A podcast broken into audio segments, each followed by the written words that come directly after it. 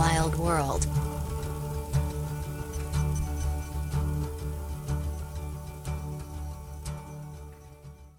Presented by Do you know Raisin, the natural wine app? It's a guide to natural wine makers, bars, restaurants, and wine shops all around the world guaranteed 30% natural wine. This goes hand in hand with local, seasonal, and organic food. Not to mention, these are people with a locally sourced mindset. So you're going to find the best spots to eat and drink well wherever you are in the world by downloading the app at raisin.digital. Raisin. and Disgorgeous, the only wine podcast. is gorgeous. and This is Evan Donovan, the owner of Demi-Monde, and I want to thank Wild World for having us as a sponsor. You can come over and check us out at 257 Varet Street in Bushwick, Brooklyn. Lots of good food, great wines, great coffee. DemimonBK.com. Okay, guys. Uh, right now we have the Brewers Table, coolships, hybrids, and bacterial things, uh, moderated by Garret Oliver. Um so, I'll, without further ado, here's Garret. All right. Well, hopefully we will not. We will soon now not outnumber you. but you know, we, we are we are here at a uh, at largely a wine fair, and it's good to be here. I, I'd say that uh, looking around, everybody you know here on the panel is in some way, shape, or form a, a wine geek, you know, and a fermentation geek. Uh, in my case, I add to that cider and cocktails, which I'm sure a bunch of you guys do as well. And so when I was asked what I might like to cover if I was uh, moderating a panel, you know, we talked about, or we're going to talk about Brett, or we're going to talk about something specific. But given where we are and what we're doing, uh, I wanted to have a panel really on where all the borderlands are, you know, between uh, all these types of fermented drinks. Um, I was last week in uh, in China, as was Joe, and uh, we had, among many other things. You, were you there for that that wild fermented, like thing with the uh, with the millet on top and craziest stuff ever? I mean, tasting things like mijiu, all these other drinks that are that are related and are beer related, you know, all over the world that have spontaneous fermentations, whether it's umqombothi, you know, which is a traditional beer in South Africa, you know, or you know, Billy Billy in uh, in Congo. You see all of these types of beer fermentations, mixed fermentations, you know, that are going on and have gone on everywhere. So, for me, anyway, and everybody will take their own take on it. My outlook on craft beer is that what we are all doing is climbing out of the matrix. Uh, you guys are not old enough to have lived there, but I lived there. And I thought that the world that I saw and the world that I tasted was true. And then when I moved to Europe in 1983, I discovered that almost everything I knew was a lie. And so part of what I think each of us is doing in our own different way is brewing our version of the truth, uh, whatever, whatever that means, uh, uh, to each of us individually. And I guess we can talk a little bit about, you know, what is terroir really, you know, what is truth, and how do all these drinks kind of come together, you know, over, you know, over time in history and, uh, you know, and become relevant in today's world because I think there's only one story in American food, and that is the climb out of the matrix. And that what's going on in bread, and going on in cheese, and going on in wine, and going on in beer, and going on in ice cream, there's only one story. It's one thing. And we all are in our little silos, and we think that we are unique, but you know, there's, they're, they're not unique, and they track exactly together. And so uh, that's my view, but why does everybody uh, uh, introduce themselves and you know go down the line. We'll start with you, Jim. Uh, my name is James Priest uh, from the Referend Bier Blendery in Pennington, New Jersey, about an hour and a half, nearly straight west of here, uh, a little bit south. We have been open since 2016, started brewing in the spring and opened in the winter. Um, our very first principle was that we were going to do yeah, a little bit, a little bit much. Uh, entirely spontaneous fermentation. So at no point in the process or over the years, have we added yeast or cultures to any of our wort or beer? Um, just letting it take its natural course. And uh, I think that spurred a lot of self inquiry into what, uh, what that means and how we can take that in other directions. So, we, where we were initially using ingredients from wherever we cared to source them, as most breweries would, uh, with the financial uh, aspect in mind, we've gotten away from that and started using only local grain, uh, only local fruits at this point from the surrounding states and from New Jersey, from farmers we know, where we can vouch for the quality and get it how we want it. And uh, yeah, we just keep expanding in the directions of what is natural as we uh, as we see it, as we keep evolving our own mindset of what that uh, might be. Hi, I'm Brian Strumke. Um, I have a company called Stillwater Artisanal. Uh, it started in 2010. Um, probably the least terroir-driven brewer out there because um, it's still a nomadic project where um, most of the products I produce start as conceptual ideas, um, inspirations from travel, life, etc. Um, I started in Baltimore, moved to Brooklyn. Right now, I'm living in Seattle. Uh, beers produced at various locations around the globe, and um, yeah, I uh, that's yeah, that's me. We're jet lagged. We just came from China. Yeah. and, uh, and it wasn't Joe who was with them in China. It was, it was, it was me. That's the jet lag. Uh, I'm Joe Carroll. I opened a beer bar in 2003 called Spuyten Duyvil.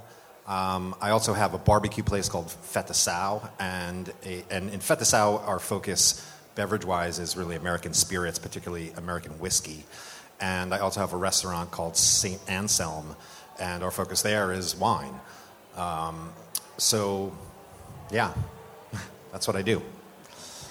He's being modest. I mean, he was the first guy, really, you know, the modern geek beer bar, you know, in, uh, you know, in New York City at least, was invented, Spuyten Duyvil, you know, 2003. So cheers to that. My name is James Howat. I own Black Project, Spontaneous, and Wild Ales. Uh, our focus is on doing 100% spontaneous fermentation, all native microflora. Um, we've been doing that since 2014. And our goal is essentially to make beer that can't be made anywhere else. Joey Pepper. Um, I'm the head brewer of Folksbier. I've been there for three years, and while we do not work with any Brettanomyces or mixed fermentation there, uh, spontaneous beer is kind of what solidified my interest in beer uh, when I was going to school and discovering lambic and learning about the science and the art of blending behind those things is what really uh, kind of captivated me and something that's been uh, a long love as far as my uh, career in beer. So I wanted to start off with a little, uh, you know, with some meditations on what I call religion.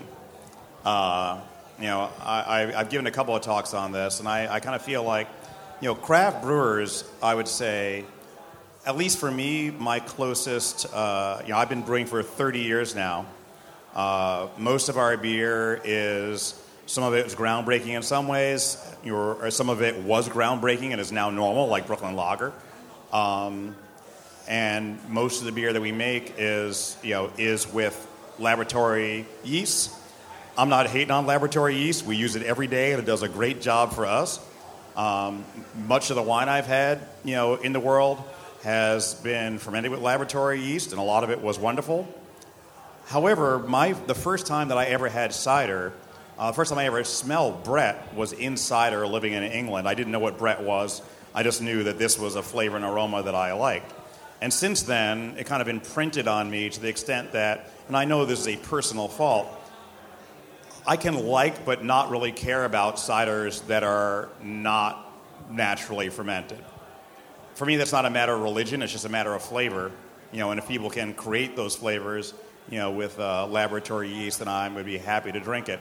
But I think every brewery uh, has its own religion, at least if it's a good brewery. And what I mean by religion is the things that you came to do, the things that you will do, and the things that you won't do. And in real life, like your own religion, those things may change over time.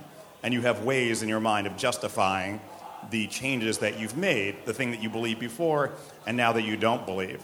So uh, I want you know, you know each of you to maybe talk a little bit about what is your brewery's religion and how might it have changed uh, over time. I'm going to start with you, Joe, because you're not actually producing, but you have a, a through line in a certain way as to how you think about your restaurants. And since you buy our beers, um, how you're thinking about about this idea.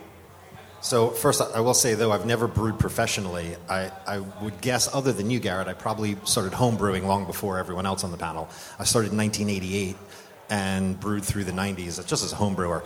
And my philosophy then, so the first beer I ever brewed was a brown ale out of the Papazian book, and it came out pretty well.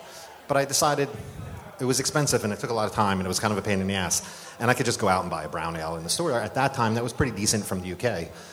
I kind of didn't need to produce my own. So I kind of set it upon myself to do weird shit and like try crazy things. So I malted my own amaranth and I fermented with packaged wine yeast strains and um, I used chocolate in the beer. And this is like 1989. Um, so it just started, I always was looking to do more interesting stuff. I felt like that's where home brewing for me would be interesting because I, I couldn't buy that stuff. Um, when I opened Spuyten Duyvil, the idea was really at that point in time, there was no cool, interesting, comfortable place to drink beer, at least not for me, in my mind. There were few places to drink good beer, first of all, and the ones that existed were they were sports bars or they were kind of just some divey bar or whatever. They were, I don't know, they, they weren't a place that I really was excited about going to and drinking in. I went there because they had good beer, but I wasn't excited about it. And when I went to Europe to drink beer for the first time, I realized these places are all great. Like I'm, I love drinking in these places. Why don't we have places like this in the states? So it was a combination of making a place that felt comfortable and, and relaxed, but also took beer more seriously than even it was taken at that time, at that first wave of craft beer. Serving ales at, a, at, at the proper temperature.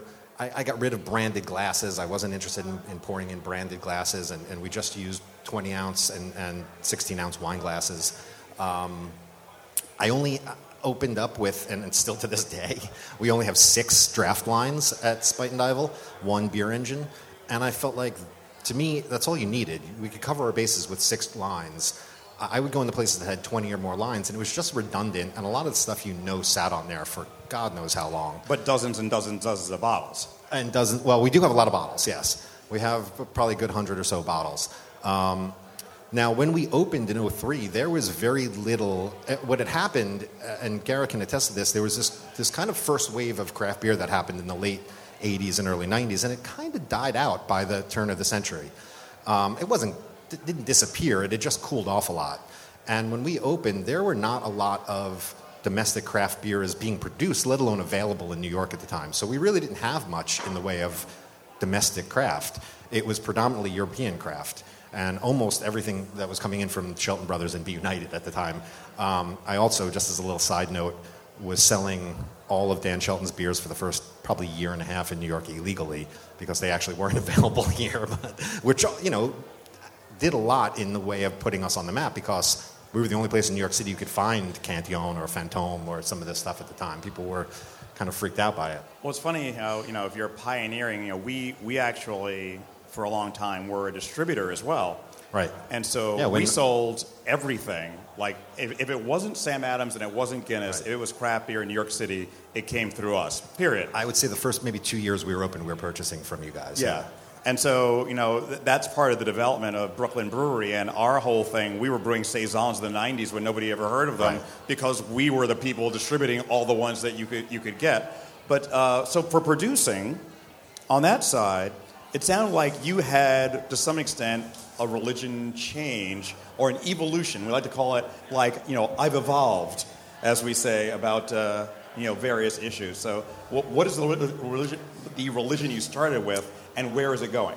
Uh, unfortunately, yeah, it just keeps getting more uh, strict, more complicated. That's you not know, necessarily bad. Nah, you know? it isn't. It isn't. Yeah.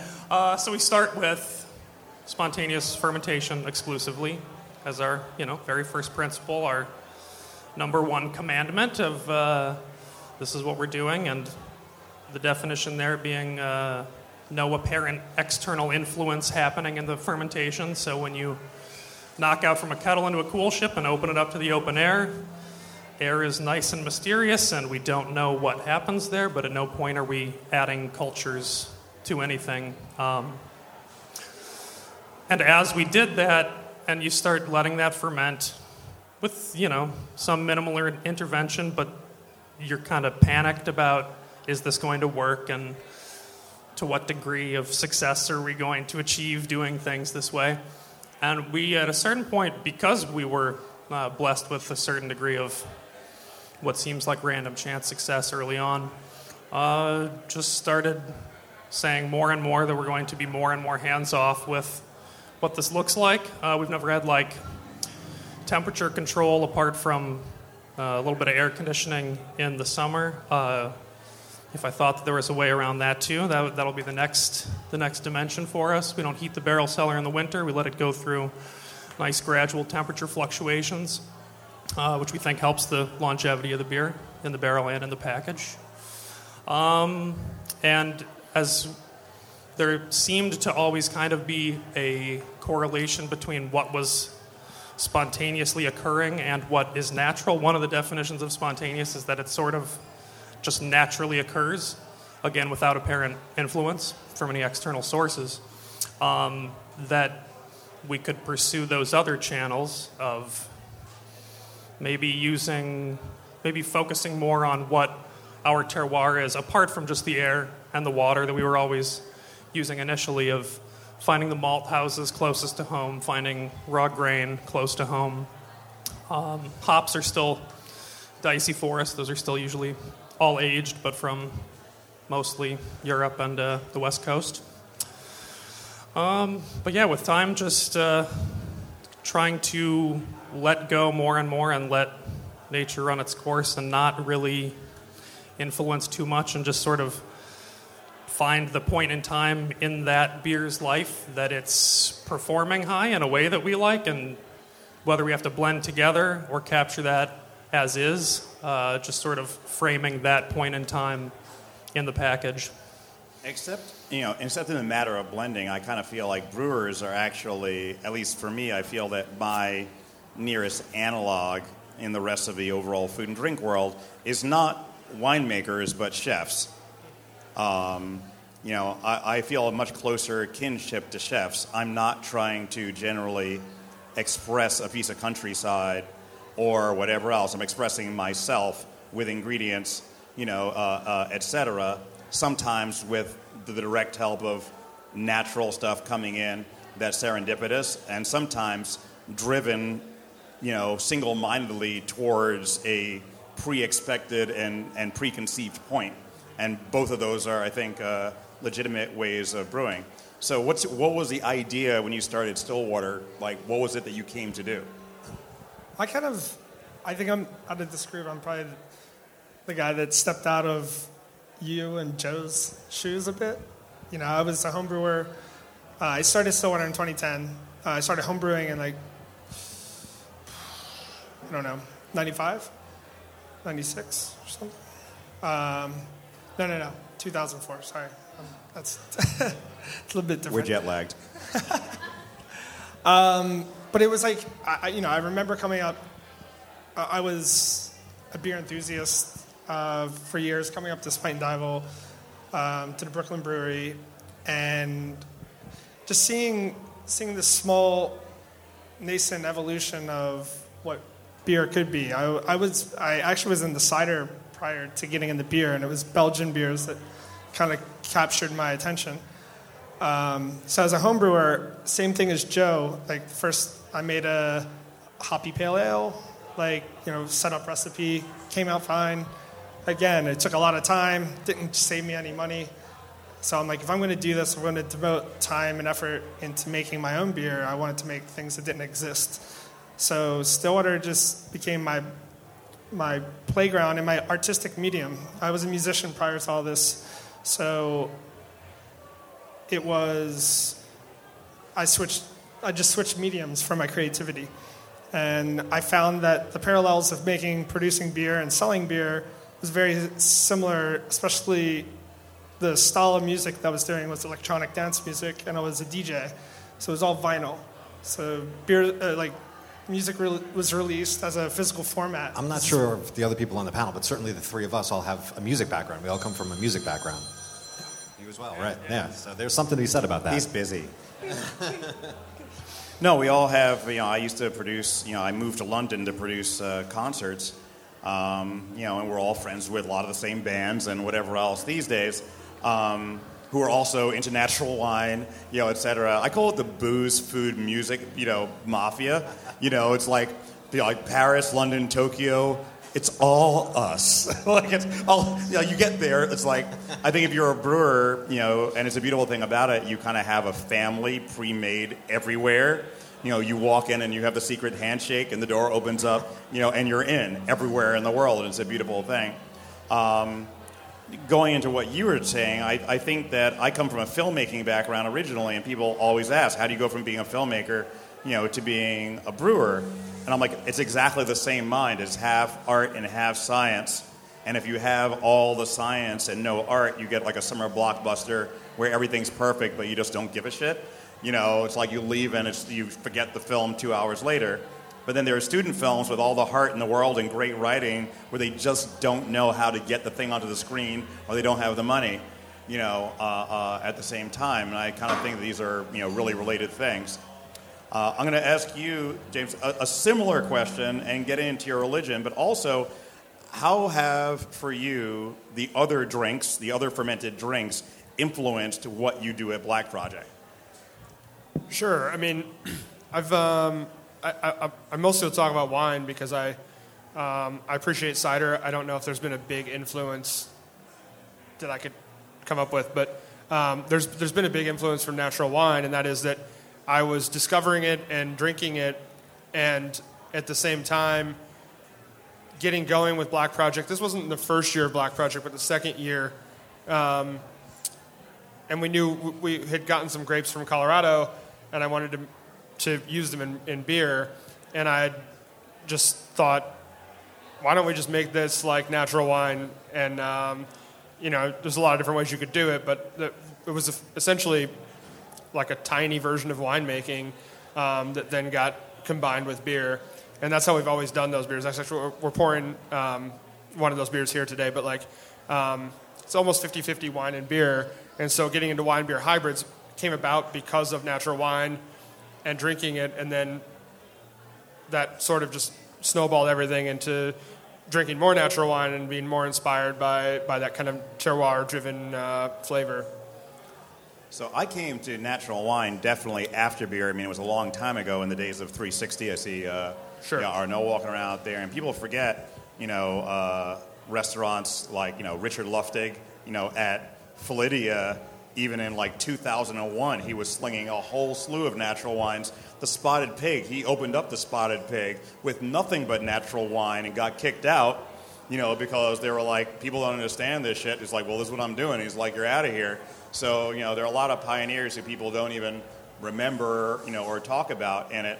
Um, but it's interesting to hear that you kind of went the other way around. You went kind of from wine. Well, I was I was in, I was definitely into beer first. Yeah, yeah. Um, but but as I was making our beer, I had discovered that's when I had discovered natural wine. So beer was first. Then I was into spontaneous fermentation, and learned about natural wine, and then that became some of the some of the beers we do were inspired by that natural wine. I guess was yeah.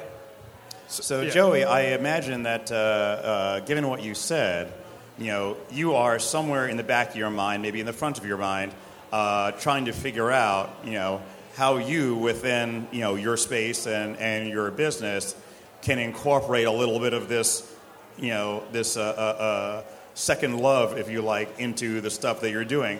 Obviously, you're doing it through your, your fruit expressions and whatever else, but you have a plan to get into different biology? Uh, yes. Um, so right now we're our outlet would really be our Berliner Weiss series that we do, um, which is done with lab pitches uh, to specific lactobacillus strains that we really love, in which we'll tank sour and sour in a controlled environment to a certain level of acidity that we believe is balanced and present without being aggressive, and then being able to use whole fruit that we're either sourcing ourselves or processing ourselves.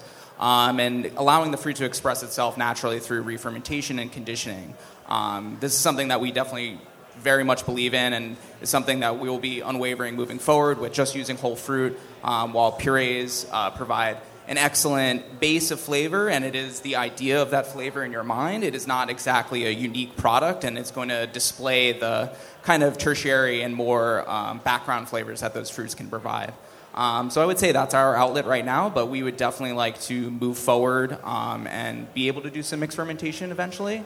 Um, as with New York, space is always an issue. Um, so while we are kind of a smaller production brewery at this point, we're focusing on making our Berliner Weiss series as well as really expanding our lager profile, um, which is something I've come to really love and definitely not within the same realm, but um, yeah, and then the wine thing has been a growing love over the past three or four years. Um, probably at my tail end of time at Torst and Greenpoint, which I was there for four years, and just really getting as much involved with beer as I could, and also by the end of it, fi- finding myself exhausting a lot of things, and then being able to discover wines, particularly ones that are really expressive and unique and drink differently, and it's just like wow, and having that flip switch in your head and being able to like dive into something and explore something to its fullest uh, was really exciting for me um, and something that I, I, really enjoyed.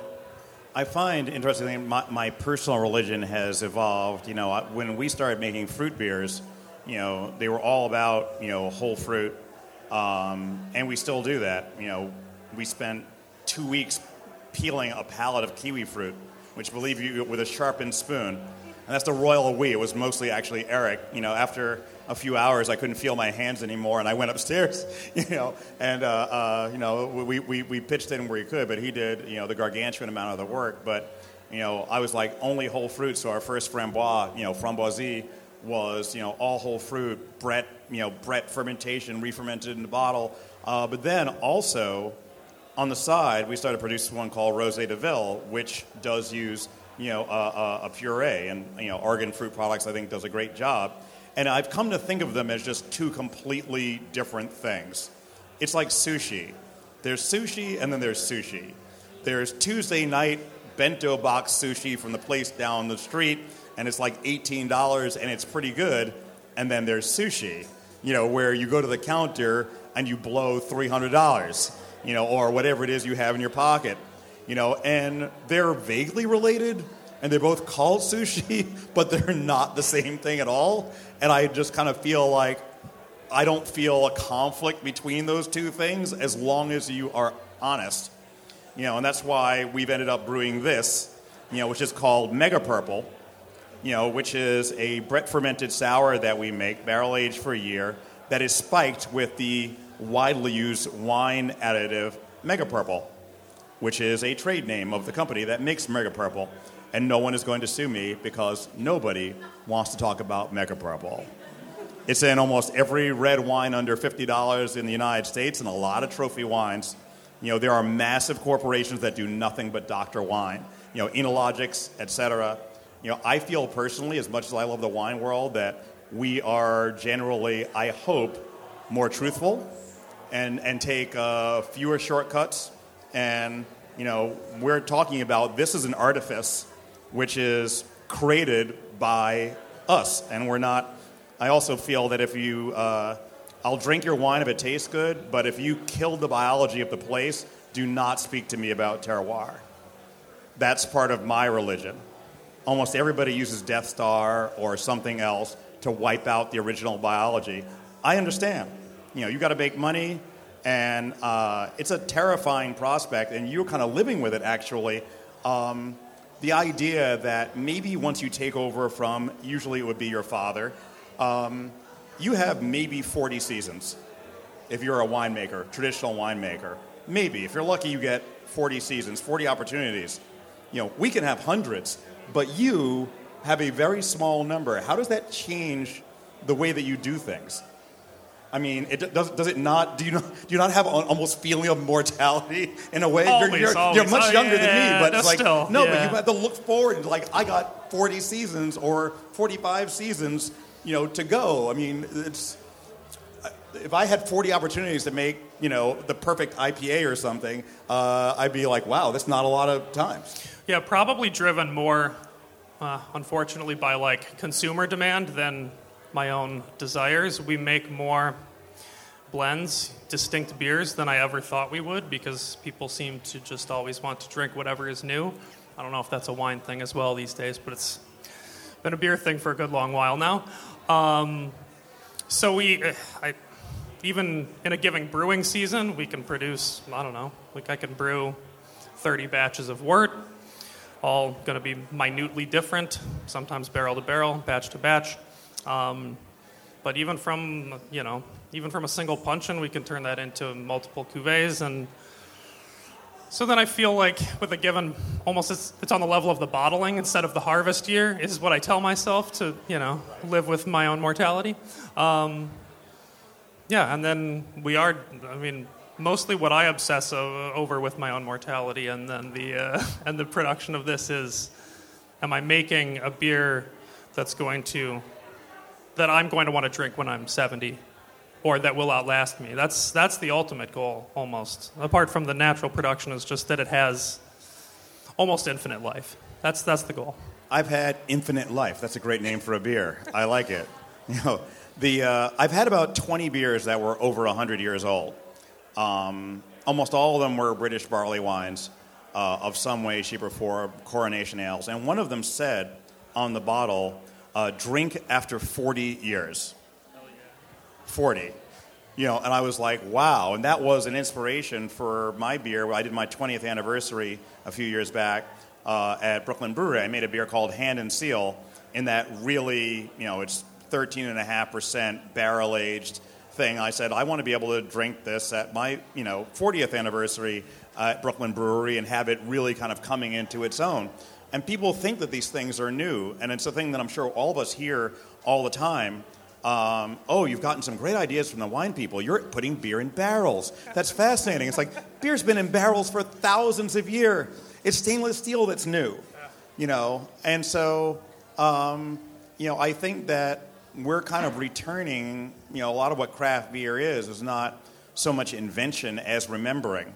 Um, and there are things that were driven out of the culture that we forgot, and we're just kind of you know resurrecting them and then cross fertilizing them, you know, uh, uh, in different ways.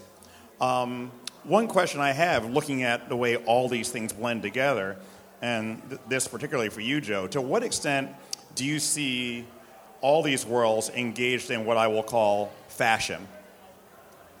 There's no question that is part of it, but look, it's it's all headed in the right direction. It's been heading that way for 30 years now. Is it?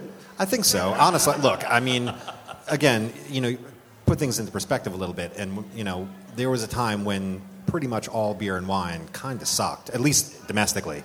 Um, so uh, yeah, generally speaking, I do think we're we're absolutely been he- we've absolutely been heading in the right direction for a long time now, and it's it really there's been no better time for almost all of the for all of the stuff we're we're talking about than right now. I see Brian kind of thinking the same thing maybe that I am, which is that, and this is the thing that we all have in common. You know, we have seen, in my view anyway, the rise of a monoculture, which I never thought we were going to see. You know, I can tell you from a commercial point of view, for many of us, we've all decided to do something different. But if it's not hazy IPA, you know, your opportunity to sell it goes down immediately by That about seventy percent. That changes rather quickly, and it has for a while now. All those things, you know, whether it was session IPAs a Yeah. handful of years or whatever it might have been. I mean, it was it was imperial stouts and barley. I made the same argument three years ago, and I'm still waiting for, you know, for like all this garbage. It's not all garbage. There's a lot of really nice ones, but a lot of them are garbage. True, but you know, look, this is what what I call like the New York pizza problem, right? Like there is some of the greatest pizza in the world in New York City. There is also some of the shittiest pizza in the world in New York City because there's so much fucking pizza in New York. so that's what happens. You could apply that to so much stuff, uh, and, and certainly in beer. Yeah. It's like I'm going back to the whole digital to analog kind of situation where you know better living through chemistry and you know you can make high, fi- high fidelity products beers music with digital with with science but then but there's always that kind of you know human kind of compulsion to go back to nature. And that's where you know in a day where we don't need vinyl anymore it's it's hotter than ever at the moment. So it's it's it's you know at, that that's kind of like what this new rise of spontaneous fermented beers you know coming back into play. It's like it's new vinyl You know, it's funny that you say that because I have a, I have a crank Victrola at home. It's you know it's actually a Brunswick, but it's like 1927 crank phonograph and a bunch of 78s. I've got you know hot fives, hot sevens. You know, I have Paul Robeson's Songs of Free Men and their original binders. I have a lot of fun stuff. And every Christmas, you know, I'll play a whole bunch of songs, mostly you know blues and whatever else. But the sound that comes out of this thing is unworldly. And when I put on uh, uh, uh, uh, Bing Crosby singing Danny Boy, people reliably start crying. I mean, like, tears start streaming down people's face. And if that was a recording, you know, that would never happen with, like, a digital recording or a CD. There's something about the sound that comes out of this thing which moves you in a way that other things can't. And I think, in a way, there's an analog to the funk you know, uh, uh, that natural yeast produce. There's something about being human that we recognize it when we taste it.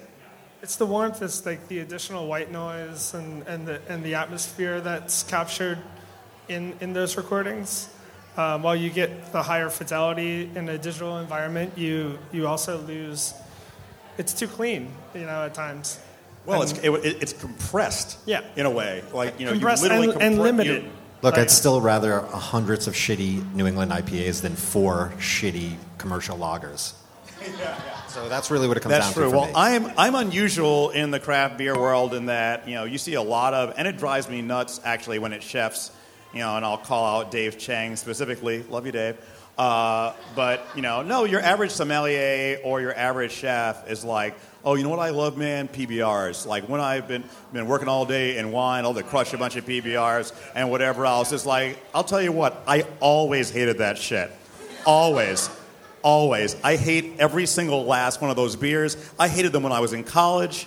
You know, I mean, I'm a brewer now because when I got to England, I found out that beer could actually taste good. And I, when I got back, I had to have it, so I started brewing it because it was the only way to get it in 1984. And I'm a little bit tired uh, uh, of people kind of, you know, uh, uh, uh, saying, well, we don't, after we make a lot of beer, we don't go and say, you know what, uh, I just love to just pound some Blue Nun, you know, or, you know, like uh, some two buck chuck, you know, after, you know, like we drink wine, but like it kind of sounds like on the wine side, people like to say like you're a little uh, uh, crappy side amusement for when we've actually done something. It's like, I like actual beer and actual wine. That's my little soapbox, sorry. You know, I, I had to get that off my chest. I'm tired of everyone talking about Miller High Life being legit. Right? It's garbage. we've, been, yeah, we've been having this conversation in the tasting room for the past, I don't know, month or so. And, like, yeah, so many wine lists that are absurdly beautifully curated. And then there's four beers, and they're all export industrial lagers. And it's what, what, what is the actual focus then?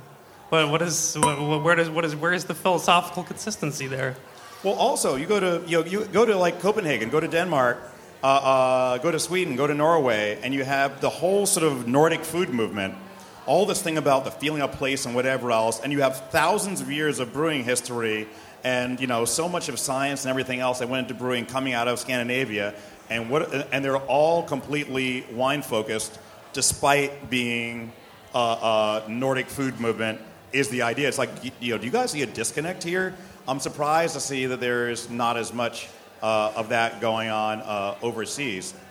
uh, uh, for you know, for you in particular, James. I mean, it's kind of a funny thing.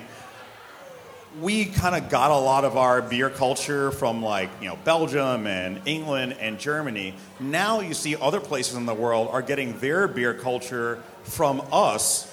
Some of the stuff that came to us and gets passed on down the line. And how are you seeing the things that you're doing kind of move out into the world uh, through an American lens? Sure. Yeah. I mean, I'm fortunate enough to travel to Europe a few times a year and, and pour our beer there, and it's it's it's on it's super interesting because what we're doing, in- many, I mean, we we make some beers that are extremely traditional Belgian style, lambic inspired beer. Um, we also do stuff where we take that base and then we we really um, push boundaries with it and do things that are not traditional. But it's interesting to pour very traditional stuff, even in Belgium, and have people who have access to the real deal, uh, appreciating and and finding the same similarities and flavors in our beer and being excited about it. And I don't know sometimes if that's just because it's from America or not. It's actually interesting. I mean, like there was uh, some things a couple years ago where it seemed that some Belgian lambic brewers were taking issue with things that were happening uh, and what people were calling their beer here.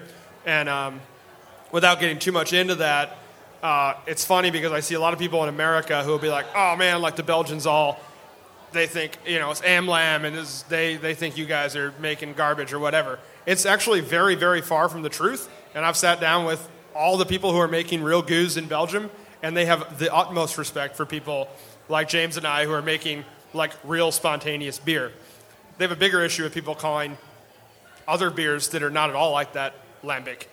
Um, and, and so it was interesting, even, even the populace of those countries um, having the same kind of respect for it. And I think, um, interestingly, sometimes being able to like educate drinkers, even in Belgium, that like they're asking about it and they're like, "Wow, that's crazy how you make it that way." And I'm like, "Yeah, but you guys invented this." And, and, and they, they're like, "This is how lambic is made." I'm like, "That's exactly how lambic is made." And they're like, "Really?" And like, they just it's always something that they've had around, but they maybe didn't understand like the like process of it.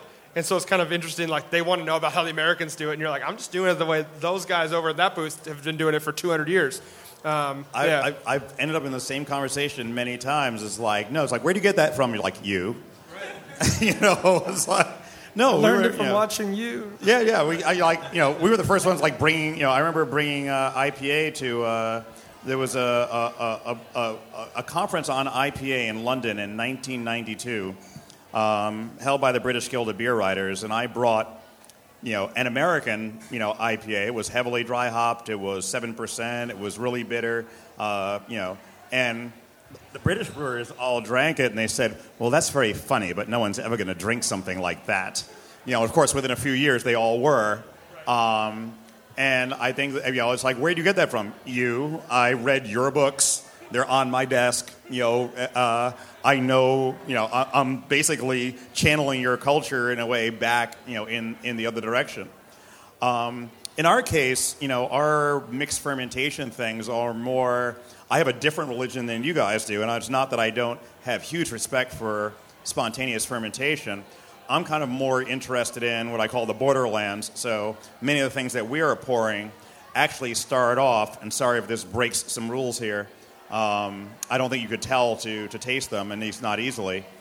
They actually have long secondary in barrel with lees or you know uh, uh, yeast sets that are from natural ferment fermentations, and so basically for me it's like the yeast that comes in the lees. I can take a liter of liquid and concentrate an entire hectare of land in one liter of liquid, you know, and the terroir is in the liter, um, and ca- then can be dispersed uh, uh, into large, you know, largish amounts of beer. So really, it acts like a, a focal point or a lens, you know, that comes down to this point and then spreads out uh, on the other side. And I think of it in the '80s. There was always this thing where you say, "Oh, we have so and so's backing band." You know, Tom Waits is like, "I've got Elvis's backing band," or then later people are like, "I've got Tom Waits' backing band," and it's like you'll go back and forth between jazz and rock and whatever else, but they're still a band and they know how to make great music together.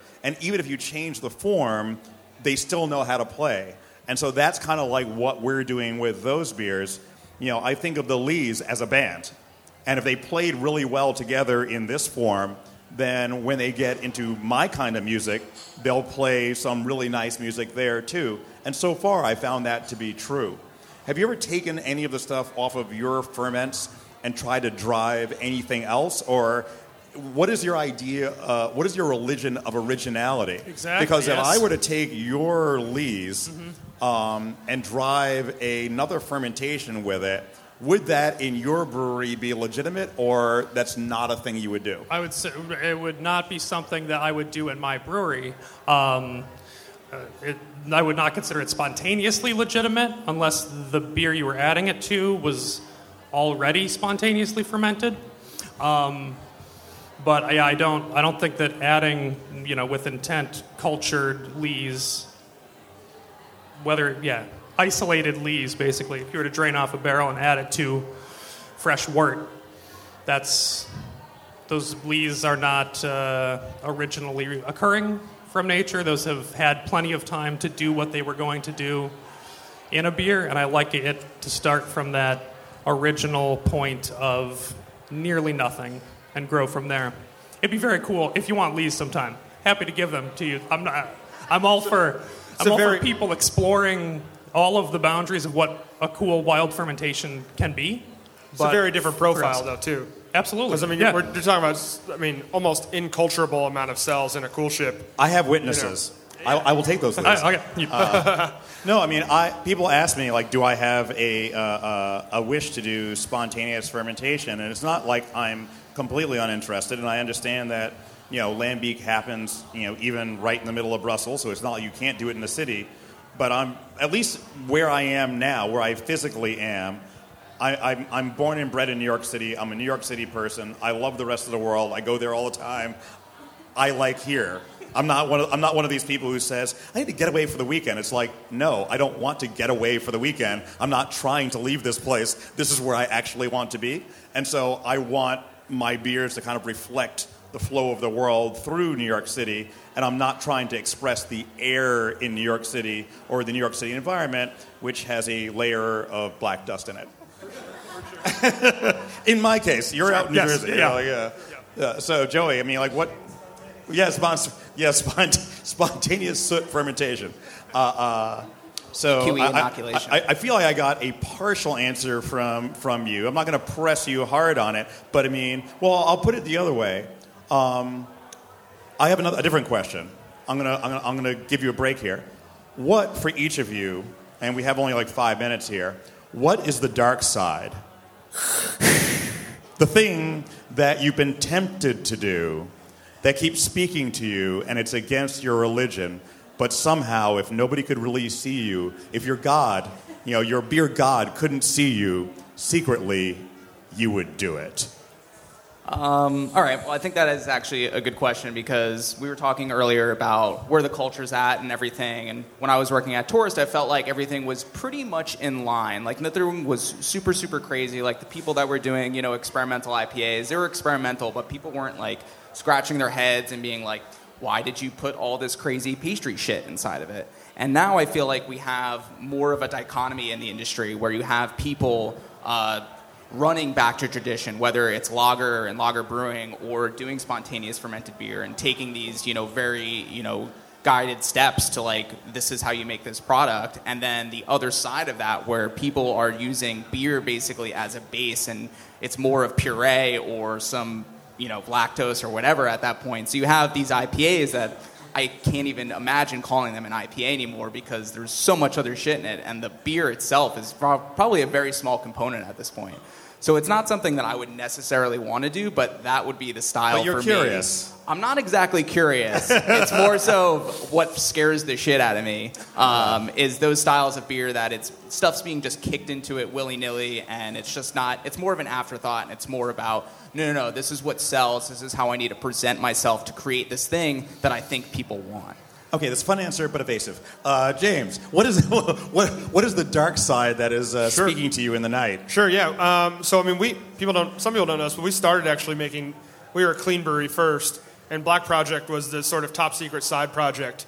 Um, and we haven't made clean beer since 2016, um, and, and made our whole tap room be Black Project as well. But um, at the very first part of Black Project, having a tap room, we every everything was in bottles, and, and we were putting some in kegs, but at, some point I had strayed, I guess, to the dark side a little bit, and that was I had isolated some cultures from our beer. I have five or six strains banked at White Labs, and a couple of them make absolutely incredible, like New England style IPAs. Um, and we did that a few times, like a few batches, and people liked them a lot. Because I thought, oh, we need to have something not sour on tap, um, not a, not nothing wild, you know. And these are very clean tasting, and uh, I sometimes still want to do that, but I, it's just not really what we do. Um, Well, Brooklyn Brewery invented this fun thing called collaborations. Sure, sure, sure. Yeah. So you know, we were we're actually the first brewery in the world to do them. Um, and so you could collaborate with another brewery, and then your conscience could be clean. Sure, and we have And done could- that. Yeah, yeah, yeah. And now we have guest taps, so we can have, literally have it on as a guest tap, and it's just you know it's uh, New Image plus Black Project or whatever. Uh, yeah. So I don't know, Joe, whether you have a you know you can have a dark side in your. Uh, I don't really, I, and I try not to be dogmatic about anything I do. Uh, bottom line is, like, I do all the wine purchasing still. I still do a lot of the beer purchasing. Everything that we pour at any of my places is stuff I personally enjoy. So, and that's all I really go on. Like, I, I, when I buy a beer or a wine, it's got to speak to me in some way. It doesn't have to be weird or unusual or particularly interesting. It just has to speak to me in some way. It has to have a character. And as long as it has that, I really don't get too caught up in the finer details too much. I mean, I- I think my palate drives that a little bit, but uh, I, I don't. I try not to worry about all that other stuff so much. Brian, we got two minutes. Yeah, I also don't. Yeah, I have a very agnostic a- approach to what I do. Um, I don't know. I'm gonna say dark side. I like to do like five thousand barrel batch of classique or extra dry. so you see where I'm getting at. And, and you seem like you found a, a, a focus that you're not going to move too far off your mark. Yeah, yeah, at this point. I was going to jokingly say we could just fill the coolship with a bunch of bags of lactose and knock out into there, let it all dissolve nicely, and produce what everyone's looking for. Um, but no, I mean, if anything, probably uh, sneaking away and you know actually just fermenting straight wine or other uh, fruits, and uh, yeah, maybe just keeping them for ourselves. But it's not strictly legal where we're uh, located.